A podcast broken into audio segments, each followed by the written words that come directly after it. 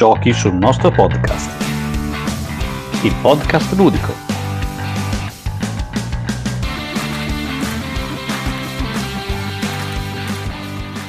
Benvenuti a una nuova puntata di Giochi sul nostro podcast.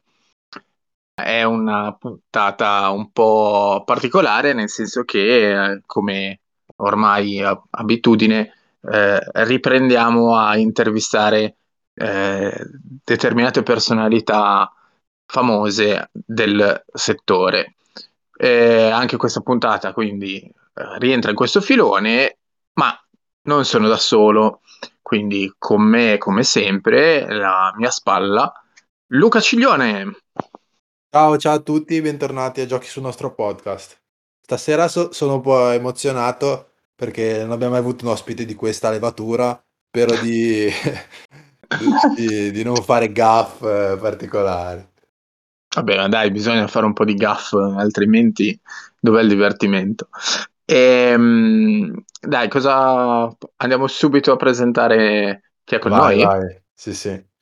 Allora, abbiamo il, l'immenso privilegio, nonché onore, eh, di avere con noi al nostro microfono Barbara Roll.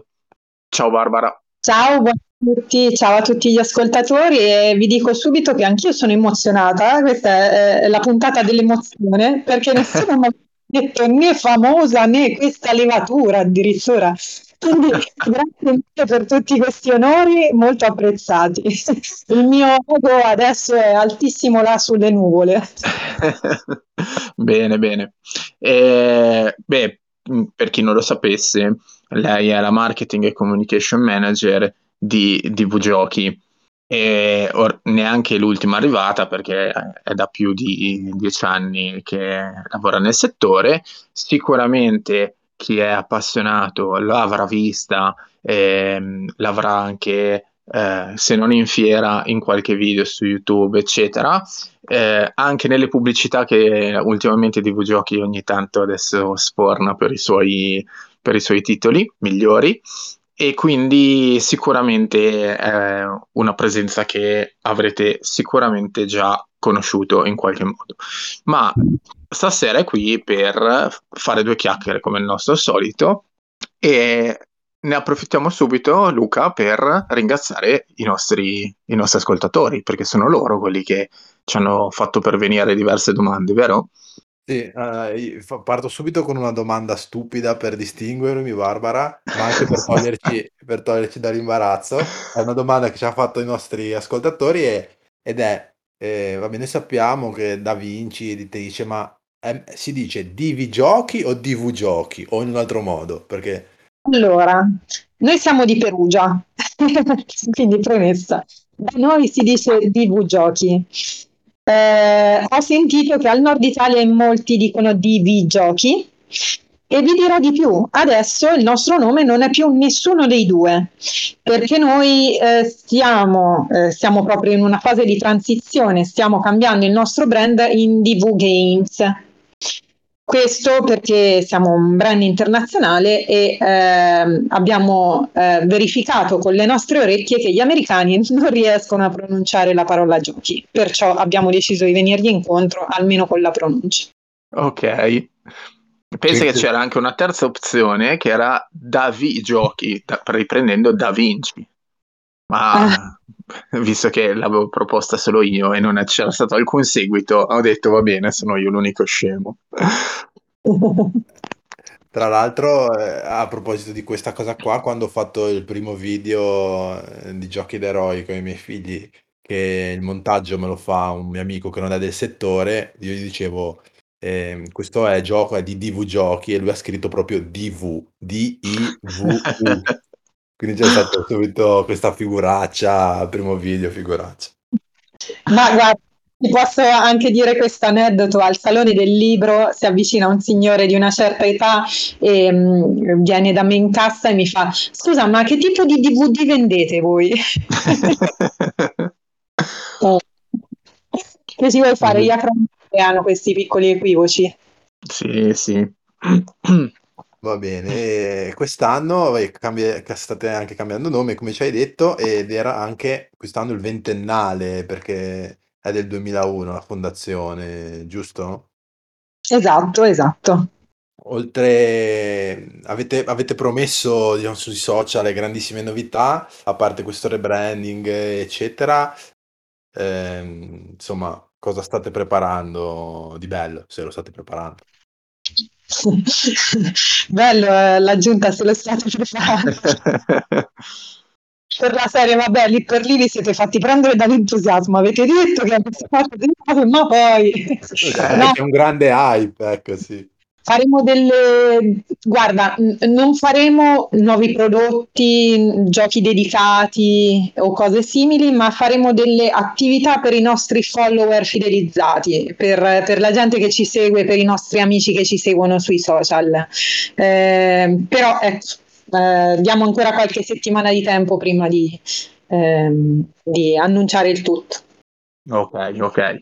Tra l'altro, proprio ci chiedevano, il primo gioco di D V è stato Bang, che anche lui farà vent'anni a febbraio, e mh, è ancora un titolo che, che piace, cre- credo io. Eh, sono andato a Riva del Garda l'anno scorso, eh, a Notte di Fiaba, e c'era una zona dedicata al gioco da tavolo e c'era Bang, quindi lo si ritrova abbastanza nel mainstream. È ancora un vostro prodotto di punta? Avete in mente di fare qualcosa per i vent'anni? Sì, allora, um, puoi dirlo, nel senso che Bang è in effetti tuttora uh, il gioco di punta della D V. Considera che um, noi da giocatori abbiamo una visione... Um, diciamo un pochino parziale eh, del mercato alle volte, perché eh, siamo tutti partiti da giochi come Bang. La maggior parte di noi, tra i primi giochi che ha giocato, ha giocato proprio Bang, ma poi giustamente siamo eh, andati a scoprire nuovi titoli del, del settore dei giochi da tavolo moderni, e quindi abbiamo anche un po' abbandonato questi, eh, questi titoli apriporta. In realtà questi titoli continuano ad essere gli apriporta per tutti quelli che iniziano a giocare adesso, quindi sono ancora tantissimi giocatori che partono proprio da Bang. Per questo motivo eh, quest'estate uscirà un nuovo titolo della linea Bang, che è un'espansione, si chiama The Great Train Robbery, è in lavorazione da alcuni anni, eh, causa mh, diciamo Covid, rallentamenti relativi al Covid, eh, ha richiesto più tempo del previsto per la pubblicazione, ma siamo pronti, e, ed è un'espansione che prevede... Ehm, in pratica una meccanica di un treno al centro del tavolo, con delle carte quindi eh, in linea, delle carte locomotiva e delle carte fermata, e ogni volta che è il turno dello sceriffo questa locomotiva si ferma sempre più avanti nelle fermate, quindi modificando gli effetti delle carte, dando la possibilità ai giocatori di prenderle e di utilizzarne le abilità. E eh, oltre a The Great Train Robbery arriverà ehm, anche qualcos'altro, probabilmente a fine duemilaventidue, per celebrare il ventennale. Eh, c'è da dire che eh, i problemi di produzione, quindi di, di reperimento delle materie prime per le scatole da gioco, per, eh, della carta stessa, quindi, e i problemi di logistica potrebbero rallentare un pochino la produzione, quindi non è detta che riusciremo nel, nel secondo semestre del duemilaventidue a pubblicare il gioco del ventennale, ma sicuramente qualcosa si farà. Ok, ok. Oltretutto, di questi temi di eh, ritardi, eh, insomma di mh, tutte quelle complicazioni logistiche eh, del mercato attuale, ne abbiamo parlato proprio nella puntata scorsa, eh, guardando un pochino di più anche il, il mercato Kickstarter, però vale per tutti, per, tutte le, per tutti i prodotti che si fanno. E, quindi... Ok, stanno arrivando anche nuove, nuove cose anche per Bang, quindi benissimo.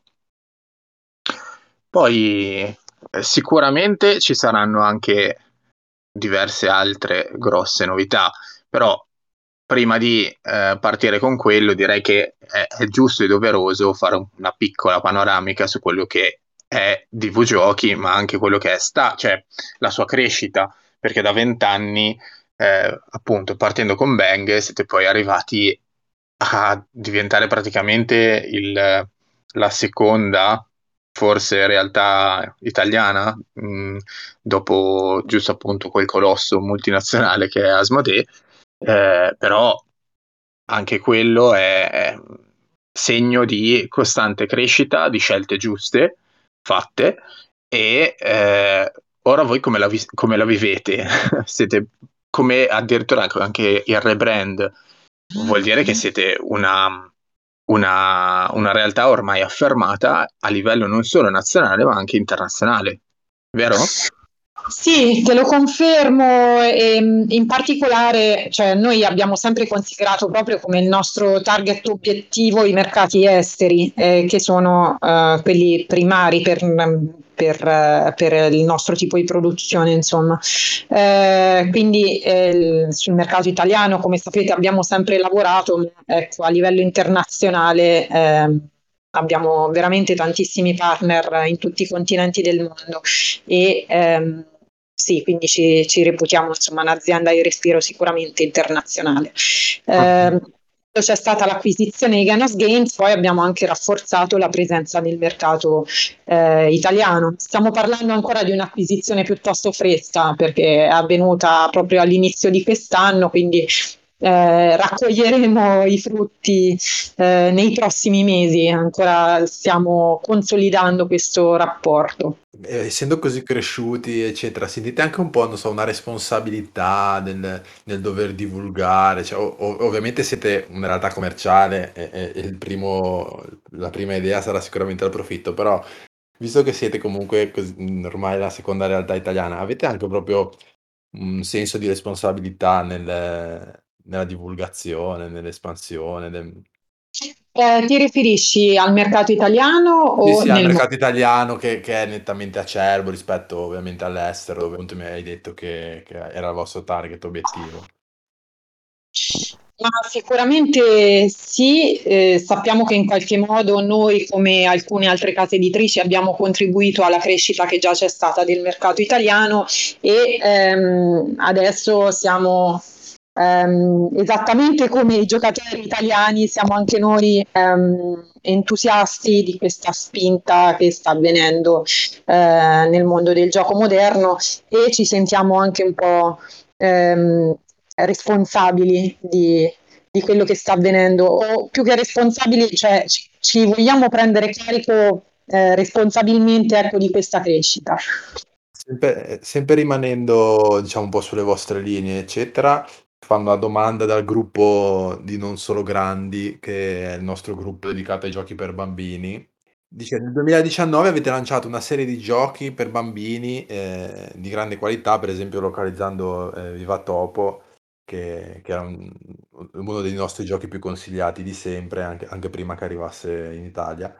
E poi la serie di Libro Game, La Mia Prima Avventura. Com'è stato il riscontro del pubblico e se avete intenzione di localizzare nuovi prodotti, se ci sono delle novità su questo settore? Allora, eh, la serie La Mia Prima Avventura è stata eh, molto molto popolare, tuttora è una delle collane di punta, ehm, dei, dei titoli di punta del catalogo di Bugiochi per il segmento dei bambini. Anche vinto dei premi, eh, mi sembra, no? Ultimamente. Sì. Esatto, eh, è stata apprezzata proprio a livello internazionale sia dagli addetti ai lavori sia dal pubblico generalista. All'estero addirittura è venduta anche in uh, alcuni canali uh, di mass market, quindi è sicuramente una linea di grandissimo sugge- di grande successo e, um, e ne siamo, ne siamo molto orgogliosi perché eh, l'abbiamo addocchiata e accalappiata pur sapendo che era un po' distante dalle nostre linee editoriali classiche e, e ecco, ci abbiamo, ci abbiamo visto lungo su quella linea lì. Um, riguardo uh, gli altri giochi per bambini mi riferisco a Viva Topo, alla Mezzanotte dei Piccoli Maghi, al Ballo in Maschera delle Coccinelle. Um, i risultati sono stati un po' alterni, confesso, perché ehm, dunque il mercato dei giochi per bambini è ehm, abbastanza complicato dal fatto che ci sono ehm, alcuni eh, grandi player del mercato che ehm, diciamo la fanno da padrone nel segmento delle giocattollerie, nei canali dedicati appunto alle famiglie e ai bambini, e che eh, riescono a garantire una fascia di prezzo più bassa rispetto alla nostra.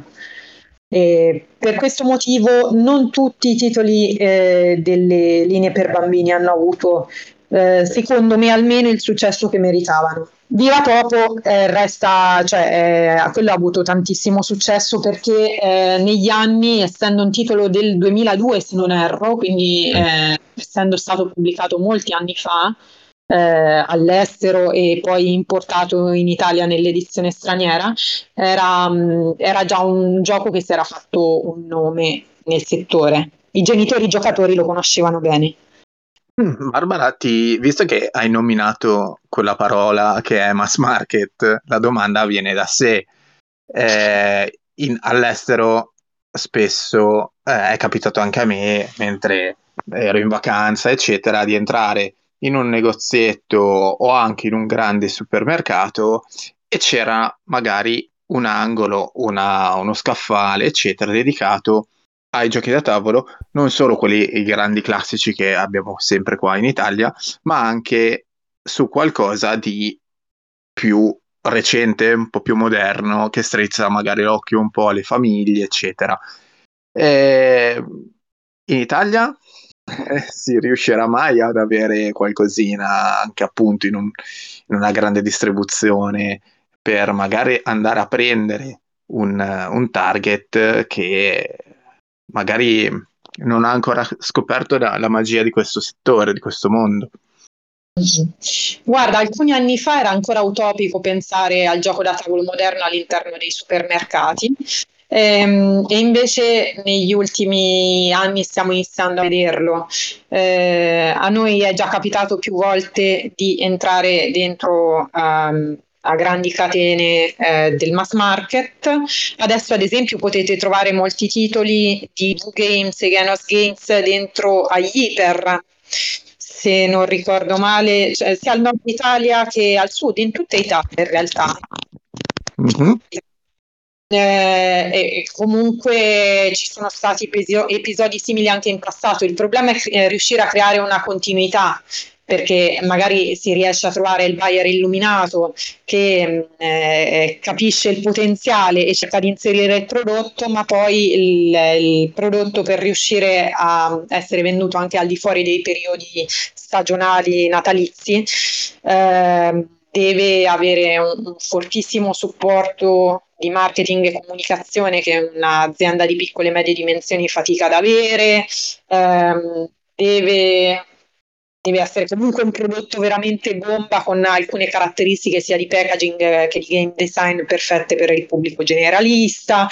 E quindi eh, sono, sono piccoli passi che stiamo facendo in queste direzioni, ma ehm, ancora eh, non siamo giunti ad avere una distribuzione capillare.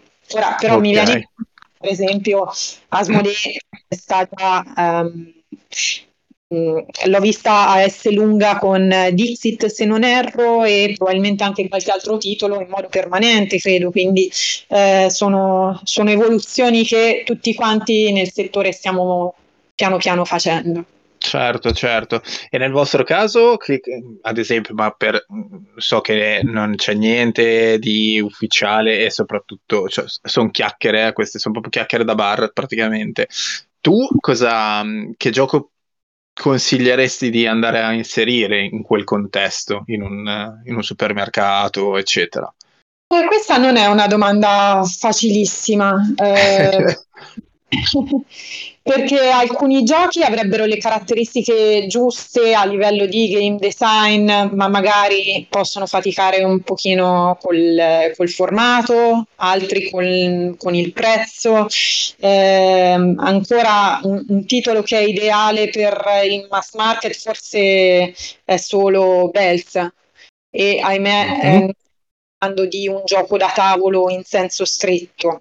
Stiamo parlando di un gioco principalmente per bambini, adatto anche a tutta la famiglia per carità, però un gioco di destrezza con dei magneti, quindi non proprio eh, lo stereotipo del gioco da tavolo tipico in scatola. Certo. eccetera. Eh, per esempio, ecco, secondo me i supermercati non, non sono pronti ad accogliere Bang e forse non lo saranno mai, tanto per, per dire una cosa. Okay. Magari grandi catene di altro, che ne so, mi viene in mente le, le grandi catene tecnologiche, gli Euronics, Media World, giusto? Sì, sì. Ne ha più ne metta, ecco, loro eh, vanno benissimo per questi titoli, anzi ora eh, se ne occupano i commerciali, non vorrei quindi dire una stupidaggine, ma secondo me ci siamo dentro anche. Ok, Luca, volevi dire qualcosa? Forse? Sì, no, eh, stavo pensando già, I have a dream, cioè entrare nella coppa e avere tutti i Deckscape lì, cioè, che bello. Anche lì c'è un problema di formato, perché se ti immagini gli scaffali della co- nei quali normalmente vengono disposti i giochi da tavolo, e come fai a metterci Deckscape? Eh, eh, sì. Un espositore da terra che abbia... Eh, cioè ci, ci, ci sono delle riflessioni da fare per, per riuscire a proporre il titolo in maniera corretta. Eh, al momento non... non sarebbe ancora pronto. Certo, certo, certo. Beh, ad esempio anche Bananagrams potrebbe essere un, uh, un titolo valido, sia perché sicuramente colpisce l'occhio per uh, l'astuccio, per la confezione, sia perché comunque richiama alla mente il classico scarabeo che tutti conoscono. Sì, e infatti era l'altro che mi stava balenando in mente, in mente quando mi avevate fatto la domanda. Eh, c'è da dire che... Um, il vantaggio del, del pack che comunque attira l'occhio di questa confezione a forma di banana eh, ha di contro il fatto che in molti ehm, si chiedano che cos'è veramente, non riescano a cogliere il fatto che è un, un gioco di parole fatto di tesserine e lettere eccetera, e quindi potrebbero passare oltre guardando mm. quel pack senza... Eh, senza avere ben chiaro che si tratta di un gioco in scatola. Sì, sì, sì. Io, io me la immagino la, la vecchietta che torna a casa con Bananagrams e pensa di aver comprato delle banane, Happy Salmon e pensa di aver comprato il pesce, e fa anche Gallo e pensa di aver comprato il pollo. Il pollo. Beh, sai che cena poi? Credo che diciamo, cosa hai comprato? Cosa... Sì, questi, questi qua sono quelli della vecchiacci, però. Cioè... Sì. Facciamo ancora qualche domanda appunto su, su D V e, e Ganos, visto che ne hai anche parlato prima, perché è un po' quello, non so, che i, i giocatori no vedono proprio ancora eh, le, due, le due linee molto divise, no? Ancora Ganos sempre più verso i gamers e D V Giochi eh, bambini e family. Eh, continuerà così oppure in futuro si avrà una commissione di giochi? Eh, non so se, se, se puoi svelarci i segreti del, del vostro, diciamo, a, a lungo termine, della vostra strategia a lungo termine, ovviamente. Sì, allora vi dico eh, qual è la strategia che noi abbiamo in mente, fatto salvo che eh, potremmo anche poi decidere di cambiare corso. Eh, la nostra intenzione è quella di mantenere due linee editoriali distinte, quindi eh, di continuare a, a mantenere l'identità dei due marchi, ivi inclusi, in, ivi incluse le caratteristiche dei cataloghi, quindi le rispettive identità, eh, eh, tipologia di giochi, tipologia di target. Um, Posso aggiungere che ehm, ci potrebbe essere una commissione nel caso di ehm, titoli originali pubblicati per, eh, per l'estero principalmente, quindi i titoli pubblicati da D V Games eh, è possibile che all'estero continuino a, usci- a uscire a marchio D V Games, nonostante magari come caratteristiche eh, abbiano più coerenza rispetto al catalogo Ganos. Uh-huh. Eh, questa possibilità riguarda il fatto che D V Games è già molto nota all'estero, che ha una rete di partner consolidata e mh, che ha fatto tanta, mh, tanto marketing all'estero e mh, ha creato un network di rapporti di business molto forte, e che quindi non vuole perdere eh, la, eh, il, tutto il valore aggiunto ottenuto grazie a questi anni di dura, di dura creazione dei rapporti, insomma. Eh, questo però eh, lo vedremo più avanti, perché ancora al momento non abbiamo in cantiere titoli eh, di livello esperti, e quindi non so ancora se effettivamente saranno poi pubblicati a marchio D V Games o Ganos Games. Mentre certo. invece per quanto riguarda i giochi localizzati tenderemo sempre a collocare i giochi più adatti al pubblico famiglia o comunque giocatori occasionali nel catalogo D V Games, e più giochi per esperti nel catalogo Games. E sempre un po' in, rela- in relazione a questa spinta, diciamo, comunque al vostro mercato che sta comunque all'estero, ha un bacino di utenza più grande, eccetera, quindi penso che sia il vostro core market. Eh, dobbiamo avere paura eh, da giocatori italiani eh, che esca qualche gioco solo all'estero, cioè penso per esempio a Clementoni, eh, io sono un grande patito di Escape Room e ha fatto un calendario dell'avvento Escape Room derivato da Sblocco alla porta e l'ha fatto solo in Germania, quindi pur essendo italiana. Eh, dobbiamo, dobbiamo avere paura? Eh, dunque è una... Posso, posso citare un episodio simile che è già avvenuto. In realtà The Great Train Robbery, cioè la nuova espansione di Bang, è già uscita in Repubblica Ceca.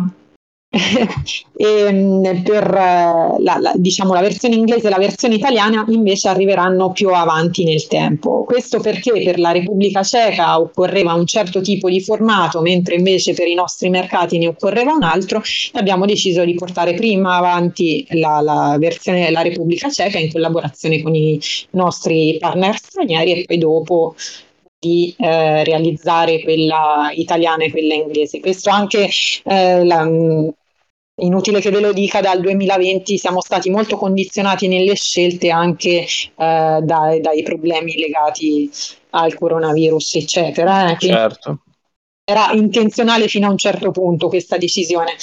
E, ad ogni modo, sì, cioè può, a, avere paura ai giocatori italiani, no, non direi assolutamente. Certamente restano ehm, al, a, ai primissimi posti nel...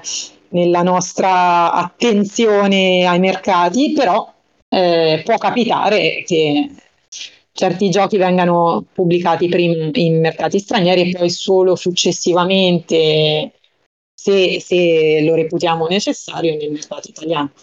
Poi oltretutto mh, di, di titoli, visto che adesso stiamo parlando un po' più nello specifico dei titoli recenti o addirittura, come nel caso delle espansioni di Bang, anche quelli ormai prossimi di pubblicazione, ehm, ce n'è uno che in realtà sta, sta già facendo abbastanza furore, che è Wonderbook, che in teoria non è quasi ancora uscito, diciamo così, però si sono già viste le prime copie, eh, anche in vendita a Lucca, eccetera.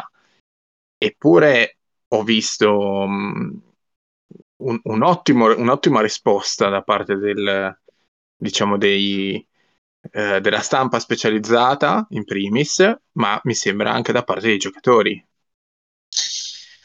Dunque, da parte dei giocatori io ancora non sono riuscita a vedere tante recensioni, perché il gioco è arrivato, recensioni o opinioni comunque, sono riuscita a raccoglierne poco da giocatori che l'hanno già provato nell'intera... Eh, nella sua interità, insomma, in tutti i capitoli, eh, perché il, il gioco è arrivato solo in quantità molto ridotte sia um, a Lucca che ad Essen, e quindi ehm, i pochi giocatori che sono riusciti ad accaparrarsi in una copia probabilmente non avranno neanche ancora fatto in tempo a finire eh, l'intera avventura, e quindi mi mancano ancora un po' dei feedback, eh, francamente. Sono molto curiosa di sentirli da chi avrà completato tutto il gioco. Eh, riguardo... Insomma, Luca, Luca sta parlando di te, eh? Eh, io sono un fortunato giocatore, me lo sono cara- accarappato subito, sono stato penso il primo a comprarlo a Lucca, avevo paura che me lo rubassero, sono corso, eh, però no, no, non l'ho ancora fi- terminato perché lo sto facendo in campagna, sono, sono alla quarta a ventuno. nella serie che stai, sei proprio in campagna, hai lasciato lì la scatola, per questo che non ci giochi tutti no, i giorni. No, ci gioco una volta alla settimana, ce lo stiamo godendo, volevo godermelo per bene. Mm-hmm. E beh, comunque sì, l'accoglienza è veramente... Eh, entusiastica, io ne sono molto eh, contenta, non era così scontato alla fine, perché comunque era un titolo che portava con sé diversi elementi di originalità e, eh, al momento è in preordine, i preordini stanno andando molto bene sia nel mercato italiano che all'estero. Considerate che stiamo già lavorando alla seconda ristampa, perché è la, la prima tiratura sappiamo che sarà esaurita in pochissimo tempo. Ehm, eh, il gioco in Italia è uscito in anteprima, dicevamo, a Lucca Comics. Uh-huh. Eh, in realtà, eh, se posso dire, non era neanche la fiera ideale per un gioco come Wonderbook. Eh, o meglio, eh, il pubblico che frequenta Lucca Comics sicuramente gradirebbe un gioco come Wonderbook, ma eh, al contempo l'impossibilità di far provare il gioco, sia per motivi di spazi, perché avevamo uno stand molto più piccolo, non c'era proprio lo spazio materiale per farlo provare, e sia perché è un gioco che oggettivamente eh, non si riesce a provare, perché è fatto a capitoli e con tanti elementi di spoiler, ci hanno, eh, hanno um, ostacolato, diciamo, eh, l'interesse di quei giocatori che erano molto incuriositi dal titolo, ma avrebbero voluto, prima di spendere quello, quello che costa il gioco, a farsi almeno un test. Esiste un mazzo demo, ma secondo me Wonderbook è un gioco che va, che va provato nel suo complesso, non può essere limitato solo da una versione dimostrativa che si limita a far vedere le meccaniche, appunto, non, e non tutti gli aspetti narrativi e tutto l'effetto wow che il gioco crea e che secondo me è il suo punto forte. Ora, per dire, se Wonderbook fosse uscito a Play, secondo me eh, il primo giorno, anzi alle prime ore, l'avremmo esaurito al volo, perché invece i giocatori su questo sono un pochino più lungimiranti, no? Eh, o lungimiranti, non so se dire così, ma comunque ehm, hanno, sono abituati, conoscono bene, sanno bene che esistono dei giochi da tavolo che vanno eh, provati nel suo complesso e eh, per i quali eh, non è possibile fare un test prima dell'acquisto. Eh. Sì, sì, sì, certo. L'avete esaurito poi a Lucca, o ne sono rimaste copie? Cioè, se non erro, la domenica. Bene, perché qualcuno dice che ce n'erano ancora lunedì copie allo stand, infatti mi sembrava strano, se vi se, se siete ma sbagliati. No. No, no, domenica almeno uh, sono state esaurite la domenica. Allora, una domanda del nostro Andrea che ti chiede: in un mercato di giochi da tavolo che si avvicina sempre più al mondo delle app, Wonderbook è in totale controtendenza, proponendo un'arte antica come quella del pop-up. Possiamo dire che in questo modo si riporta alla carta il ruolo di stupire ed essere evocativi al posto dello schermo? Pensi che Wonderbook possa rappresentare il primo di una serie di giochi, non per forza vostri, che utilizzeranno questa modalità? Dunque, io non sono tanto d'accordo sul considerare ehm, questa come una controtendenza. Eh, mi viene in mente che un trend eh, molto forte di mh, quest'ultimo periodo è stato quello dei libri gioco, e quindi eh, questo eh, recupero di... Ehm, giochi o comunque di concetti di gioco del passato è, un, è una cosa eh, che stiamo vedendo in continuazione.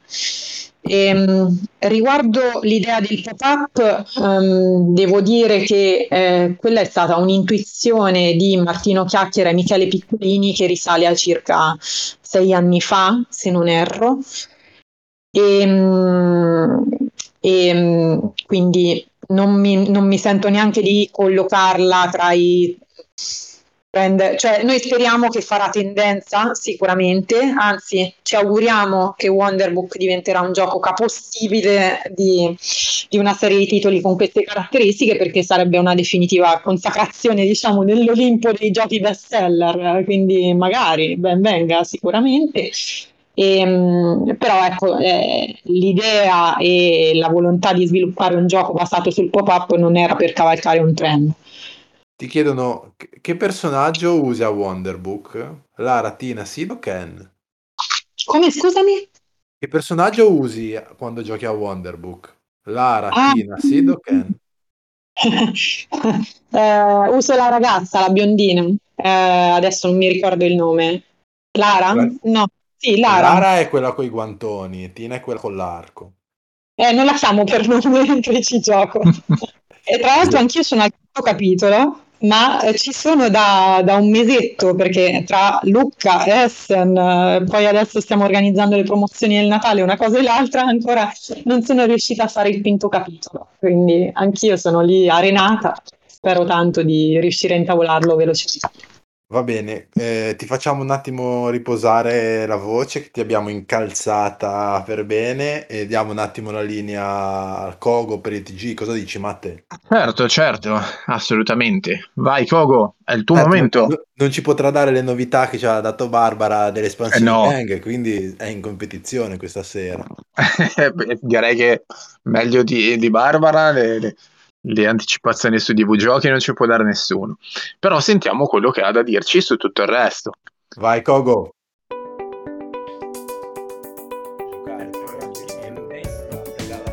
Ciao e benvenuti alla nuova puntata del T G Ludico di Giochi sul nostro podcast.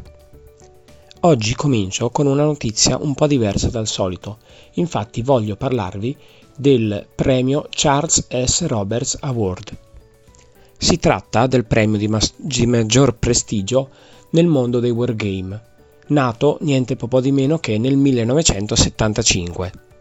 Il premio prevede numerose categorie, perciò sarebbe noioso elencarvi tutti i vincitori. Vi segnalo però un titolo che ha vinto in diverse di queste, e si tratta di The Shores of Tripoli di Fourth Circle Games. Un'altra news un po' particolare è quella di Yellow, che in un post sulla nota piattaforma Board Game Geek ha annunciato un nuovo gioco stile King of Tokyo. Il nome del gioco però è semplicemente King of seguito da una serie di punti interrogativi, senza immagini e senza uno straccio di informazioni in più. A quanto pare il gioco vedrà la luce ad Essen duemilaventidue e si sa che l'autore sarà nuovamente Richard Garfield. In più, sempre in un post sul forum di B G G, Yellow ha eh, pubblicato una foto chiedendo di indovinare il nome della bestia. I fan di Russian Railroads hanno di che essere contenti. Dopo anni in cui il gioco era ormai introvabile, Z-Man Games ha annunciato una nuovissima versione intitolata Ultimate Railroads. Sul sito dell'editore si legge che Ultimate Railroads offre il gioco base in bundle insieme a tutte le espansioni e altro ancora. Quindi, dopo anni di esaurimento, torna questo gioco completo non solo nel gioco e nelle espansioni che ami, ma anche con alcune aggiunte che lo rendono un must. L'editore bresciano Studio Supernova ha in serbo tre succose novità per il periodo natalizio.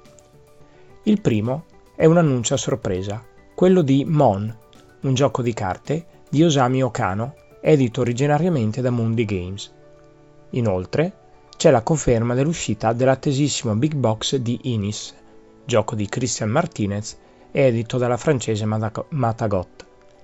E per tutti gli appassionati di giochi di narrazione della X V Games, Studio Supernova ha annunciato il nuovo Corti e Colti Guarda il mare di Leonardo Lucci. Per quanto riguarda Kickstarter, partiamo con due riedizioni di giochi di qualche anno fa. Il primo è Le Vœux en Masse, scusate per la mia pronuncia ma non ho mai studiato francese. Si tratta di un solitario sulla rivoluzione francese ideato da John Welch, giocabile in meno di sessanta minuti. Il gioco originale è del duemiladieci, ma l'editore Eh, Old School Wargame è specializzata nella pubblicazione di wargame della vecchia scuola, per intenderci quelli con esagoni e segnalini. Ovviamente questa versione ha componenti decisamente migliori. L'altro gioco invece è Race Formula novanta Second Edition. Si tratta della ristampa dell'acclamato gioco da tavolo di corse con la formula di Gotha Games, ma questa volta con regole migliorate e aggiunte entusiasmanti. Il titolo originale è del duemilatredici e si tratta di una vera e propria simulazione di una gara di Formula uno, con strategia, cambiamenti di meteo, pit stop, gestione delle gomme, overtaking e ovviamente danni e incidenti. Il gioco attualmente gode di un'ottima reputazione tra gli utenti di B G G, infatti riporta un voto di otto punto zero e questa nuova edizione eh, migliora la precedente con un set di regole maggiormente streamlined, un miglior bilanciamento delle strategie e un regolamento che oltre alle eh, regole di base mh, contiene eh, quelle avanzate e varianti per ogni tipo di giocatore. Rimaniamo in ambito Kickstarter perché il sedici novembre la C M O N ha pubblicato un breve video in cui anticipa qualcosa di quella che sarà la sua cinquantesima campagna Kickstarter, che partirà il diciannove novembre. Nel video viene svelata una miniatura di Quicksilver, quindi il gioco sarà sicuramente a tema Marvel. Ma quello che sta generando grande hype è il messaggio conclusivo del video. Sarà il più grande Kickstarter C M O N di sempre? Non mi resta che salutarvi e darvi appuntamento alla prossima puntata del T G Ludico di Giochi sul nostro podcast. Ciao!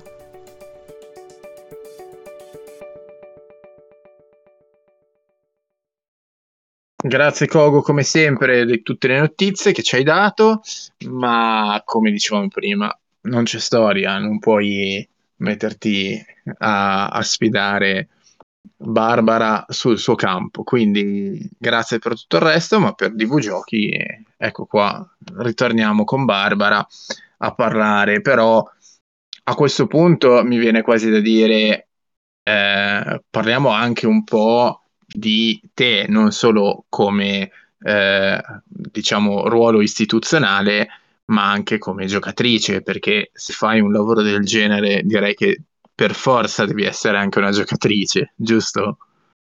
È vero, per forza ci diventi, senza dubbio.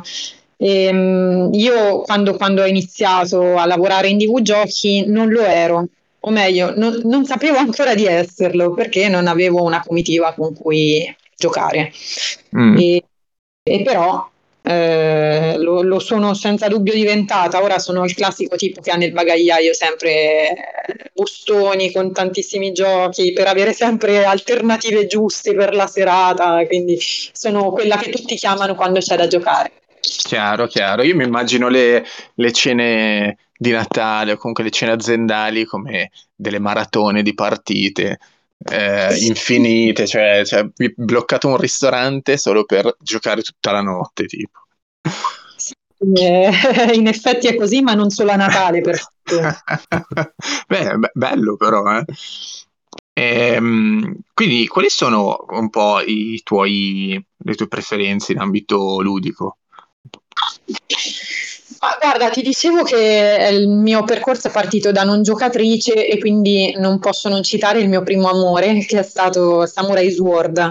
Mm-hmm. O, per motivi di lavoro io dovevo provare tutti i titoli della D V e quindi eh, proprio in quegli anni veniva pubblicata la, la versione Uh, alternativa di Bang nel mondo giapponese e ne sono rimasta conquistata perché um, l'ho trovata um, divertente quanto Bang, ma nonostante i cambiamenti rispetto a Bang alla fine non fossero così tanti, l'ho trovata radicalmente diversa a livello di strategie di gioco e um, molto molto intrigante. Mm, quindi Samurai Sword sicuramente primo amore. Mm-hmm. Poi eh, un gioco che ho giocato tantissimo sia nella versione Legacy che in versioni diverse, Pandemic, e, e io veramente penso che la linea Pandemic sia forse quanto di più riuscito nel mondo dei giochi da tavolo moderni, tutta la mm. linea per il fatto, no, che riesce in ogni ambientazione a riadattare le meccaniche in modo che siano sempre perfettamente calzanti. Sì. E, e quindi eh, la trovo. Beh, poi, poi anche solo per aver dato, non dico vita perché non è vero, ma diciamo la consacrazione del, del legacy. Sì, sì, anche se ehm, in realtà quelli che mi piacciono di più non sono il Legacy, che comunque ho giocato, ma i classici, e, okay. i, le loro varie versioni, tipo l'ultimo che ho provato mi ricorda La caduta di Roma, sì, sì. Feria, mi piacciono tutti, onestamente li trovo tutti veramente belli. E poi che altro? Ehm, mh, Agricola? Mm-hmm. Eh, è stato amore a prima vista Agricola, sono, sono un'appassionata di germani e gestionali, eh, poi anche mh, i giochi di gestione dadi mi piacciono tantissimo, per esempio I Castelli della Borgogna, Raja del Gange, sì, sì. E poi Bananagrams cioè pa- passi di, di pane in frasca. Di palenziano, esatto, sono proprio onnivora di giochi io. Lo adoro assolutamente, eh, soprattutto perché di solito vinco. Beh, mi sembra una motivazione ben più che valida. Esatto. Ah, ah, ah, dovevi dircelo che citavi Agricola, perché avremo un flame adesso tra quelli solito Agricola e Caverna. Ma esatto, e lanciamo, lanciamo un, un, un nuovo, un nuovo, una nuova alternativa, tipo eh, mh, Happy Salmon o Funky Gallo? No. Quale, quale preferisci?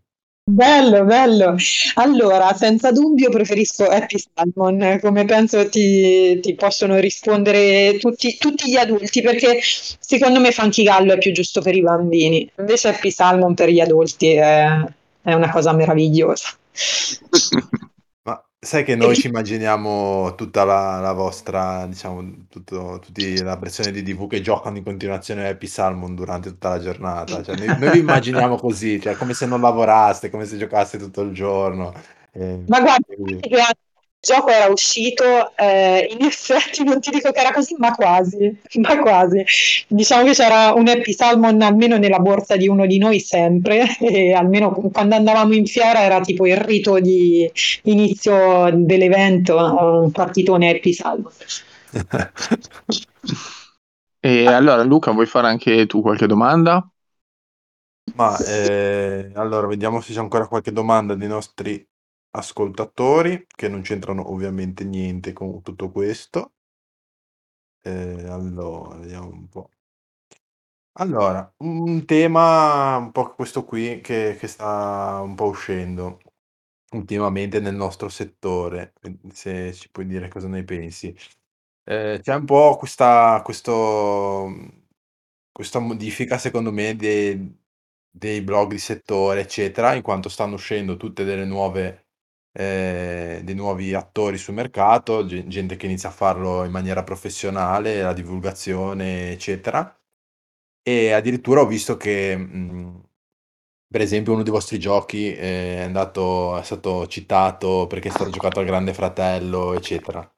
Volevo chiedere, volevo chiedere cioè, quanto, quanto può cambiare l, l, diciamo, il marketing di un gioco, quanto andrà bene, il fatto che per caso a, arrivi in, in, un, in un programma generalista come può essere Grande Fratello, oppure come era successo per, mi sembra, mh, Sherlock Holmes con, Camico, con Camioke, che l'aveva messo su, su Instagram e aveva avuto un grandissimo, grandissimo successo di vendita. Ed è quella l'evoluzione che andrete a fare, oppure continuerete a basarvi sui piccoli blog, sulle, sulle piccole testate di settore? Ma io credo che le cose coesisteranno sempre, eh, e tra l'altro ecco, episodi come, come quello del, di Lupus in Tabula che viene giocato al Grande Fratello avvenivano anche, anche prima, sono sempre accaduti, eh, cioè Può, può capitare quel singolo caso fortunato che porta il tuo gioco sotto i riflettori, oppure ehm, puoi semplicemente ehm, continuare a coltivare eh, le relazioni con una rete di ehm, blogger, recensori, eccetera, eccetera, e ehm, eh, lasciare che siano quelli il tuo...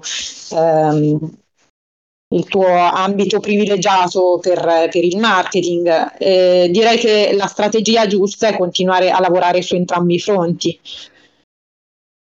Um, riguardo la professionalizzazione del settore del, del, della comunicazione nel gioco da tavolo, io penso che sia un passaggio necessario, uh, cioè piano piano uh, inizieranno a esserci sempre più Uh, canali che oltre a fare per passione recensioni di giochi lo fanno anche a pagamento. È normale e giusto che sia così, avviene in tutti i mercati e non significa necessariamente che uh, la situazione, che il, il livello qualitativo si abbassi, tutt'altro, tendenzialmente si alzerà.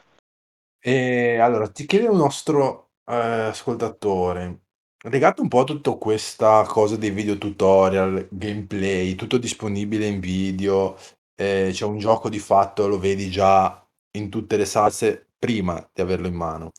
Non si rischia un po' di rovinare il senso di scoperta del gioco? Non c'è il rischio che il gioco diventi un po' usa e getta, nel senso lo vedi e poi lo giochi e, e via? Ma eh, che vi dico, dipende da gioco a gioco. Ci sono alcuni giochi che fanno del senso di scoperta la leva principale e in quel caso sono d'accordo. Eh, è un po' come per i trailer dei film, no? Io immagino che il lettore che va eh, scritto questa domanda stesse proprio pensando al, all'eccesso di spoiler, di spoiler nei trailer. Ehm... Per, per, però siamo chiari, cioè per alcuni film alla fine la trama in sé non è proprio il, il fulcro, eh, quindi eh, stessa cosa vale per i giochi da tavolo, l'effetto sorpresa non necessariamente è importante, cioè per alcuni giochi non conta assolutamente nulla e quello che conta veramente è solo l'esperienza di gioco in sé, quindi ben vengano anche tutti i video prima dell'uscita eh, del gioco stesso. Uh, per esempio, ecco, invece per Wonderbook siamo stati sempre molto cauti, perché quello invece è un titolo che secondo noi basa tantissimo del, dell'esperienza di gioco nella sorpresa dello scoprire queste decine e decine di ehm, pop-up, componenti ingegneristiche nascoste all'interno del, del libro, e, e perciò lì mh, cerchiamo di ridurre al minimo gli spoiler. Ma eh, mi viene in mente adesso una domanda a me, ma per Wonderbook non avete avuto paura di qualche furto, nel senso che eh, svelassero un po' come si fa, no? per, per i film, che viene spoilerato lo script, e mi ricordo quando era uscito Harry Potter che dicevano Harry Potter muore, che c'erano quelli che andavano nelle librerie a dirlo. Siete un settore ancora piccolo dove non c'è questa paura o avete avuto un po' questa, questa ansia? Guarda, l'ansia riguardava più il fatto noi cosa faremo vedere o cosa non faremo vedere. Questo sì, molta. Onestamente c'è stato tantissimo dibattito interno, ehm, ognuno aveva il suo schieramento e alla fine siamo, siamo giunti a una conclusione che secondo me è molto equilibrata, eh, di ehm, far vedere magari senza contestualizzare in modo che eh, il... il giocatore possa rendersi conto che c'è tanto eh, da vedere, ma senza sapere esattamente in quale punto, in quale momento le cose appariranno, come appariranno, eccetera. E, mh, il, il problema invece dello spoiler es- esterno, da, da, da figure esterne, quello invece non, non ci ha toccato per niente, perché tanto accadrà. È inutile, possiamo anche mettere dei cartelli enormi che dicono no, non far vedere... aperto, ma qualcuno lo farà vedere per forza, eh, è, è normale che sia così. Se vuoi evitare gli spoiler puoi farlo, puoi evitarli, eh, perché alla fine è sufficiente non andare a, a, a scavare troppo. Poi la maggior parte dei recensori, almeno quelli più professionali, no, sono molto attenti su questo, quindi se stanno per fare spoiler ti avvisano prima, quindi se non lo vuoi eh, eh, scoprire puoi non scoprirlo. Bene, bene. Eh, ma hai ancora qualche altra domanda? Se no poi magari ci saltiamo e, la, e lasciamo andare Barbara, non approfittiamo della sua disponibilità, diciamo. Sì, beh, ne abbiamo già approfittato per tutto questo tempo, eh, però prima di salutarla le chiediamo, come facciamo di solito, quelli che sono la sua top cinque personale, ovvero una classifica che non per forza, cioè puoi anche dire guarda sono indeciso, po- faccio un, un podio ideale, non è che devi, eh, perché poi noi siamo dell'idea che le posizioni vanno e vengono, nel senso che dipende anche molto da che umore hai, cioè, o meglio, io personalmente una top cinque mh, fat- farei fatica, cioè cambiare dopo dieci minuti, ehm, e quindi a quel punto, cioè, magari terrai sempre quei giochi ma invertirei magari qualche posizione, così, perché chissà che processi mentali, che associazioni di idee ho fatto. E quindi se hai dei giochi preferiti, come li abbiamo tutti, quali sono la, quali sono e quindi qual è la tua top cinque eh, di, di giochi, oh, a meno che non ti vuoi fondamentalmente riattaccare a quello che dicevi prima, che sono stati un po' i tuoi giochi che hanno segnato la tua crescita, ma puoi anche aggiungere cose o, o cambiarla come, come vuoi. Eh, allora io sono Uh, uno di quei giocatori che eh, eh, prova tanti giochi diversi eh, e di solito ci fa poche partite. Sono davvero pochi i titoli con i quali ho fatto eh, più di quattro cinque partite, anzi mm-hmm. la maggior parte mi limito a un paio di partite e poi sta lì e mi guardano un po' tristi perché io ho tanta voglia di provare giochi nuovi e grazie al cielo, grazie al mio lavoro ho anche l'opportunità di trovarne tantissimi nuovi, quindi resisto alla tentazione, provo sempre roba nuova. Poi l'altro mio problema è che, um, che mi succede anche con, con i film, con i libri, che io mi dimentico, cioè non è che Non, eh, tipo guarda ma tu l'hai visto quel film, quello là, e io dico ah sì sì bello quello, ah di che parla? Oh.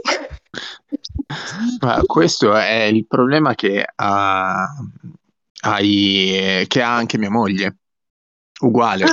Cioè mia moglie può guardare tipo quasi lo, sempre lo stesso film e non se lo ricorda, perché che ne so, ovviamente non tutti i giorni perché altrimenti sarebbe un problema decisamente un po' più serio, ma eh, anche lei ha un po' questa memoria un po' così.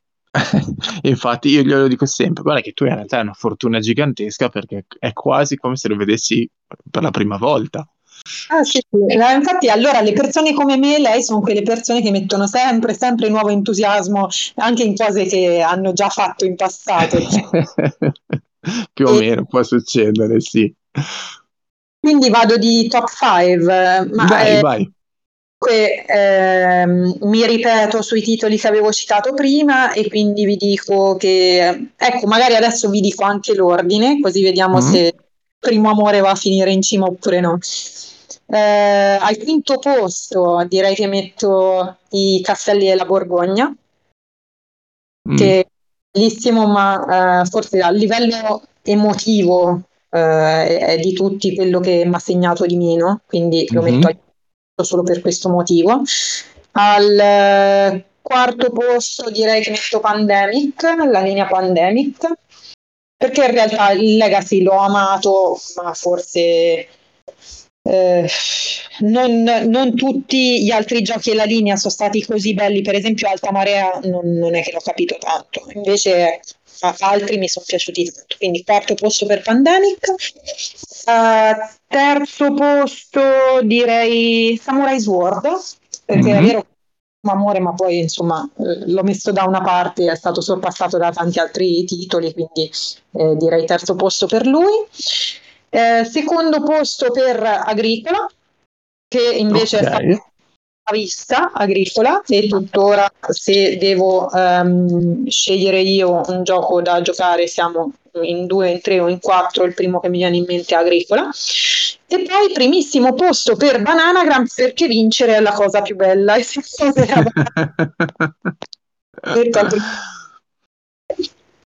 Giusto, giusto, giusto. Bene, bene, bene, bene. Allora... Ascolti, quindi ultima domanda, perché noi abbiamo ogni anno noi abbiamo un gioco tormentone nel nostro podcast, devi sapere, Barbara. L'anno scorso era Totopoli e quest'anno il gioco eh, che amiamo di più e vogliamo sempre pubblicizzare è Stratego. Tu ci hai mai giocato? No.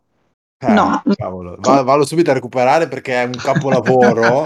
Cioè, il gioco più bello di tutti, e ovviamente tutti i giochi molto vecchi e poco eh, poco, poco reperibili poco reperibili eh, va bene, niente, dopo questa buttad direi va bene, possiamo salutare Barbara. Ti ringraziamo ancora per essere stata con noi. Assolutamente. Grazie. Grazie a voi, grazie a voi, è stato un piacere, mi sono anche divertita a fare due chiacchiere insieme, quindi anche alla prossima. Bene, bene, bene, assolutamente, ben volentieri. Allora, ricordatevi di iscrivervi al canale Giochi sul nostro podcast su Telegram se volete mandarci le domande per i prossimi ospiti, come hanno fatto oggi gli altri per Barbara. Eh, ricordatevi il nostro sito w w w punto giochi sul nostro tavolo punto i t, Giochi sul nostro Instagram, podcast, il nostro Facebook, insomma seguiteci, il podcast ludico. Grazie mille, una buona serata a tutti, ciao da Luca Ciglione. No, no, quanto sei stato professionale, vabbè, basta, non dico più niente. Avete ascoltato? Dai, saluto Barbara anch'io, saluto, saluto tutti e ci sentiamo alla prossima puntata. Ciao.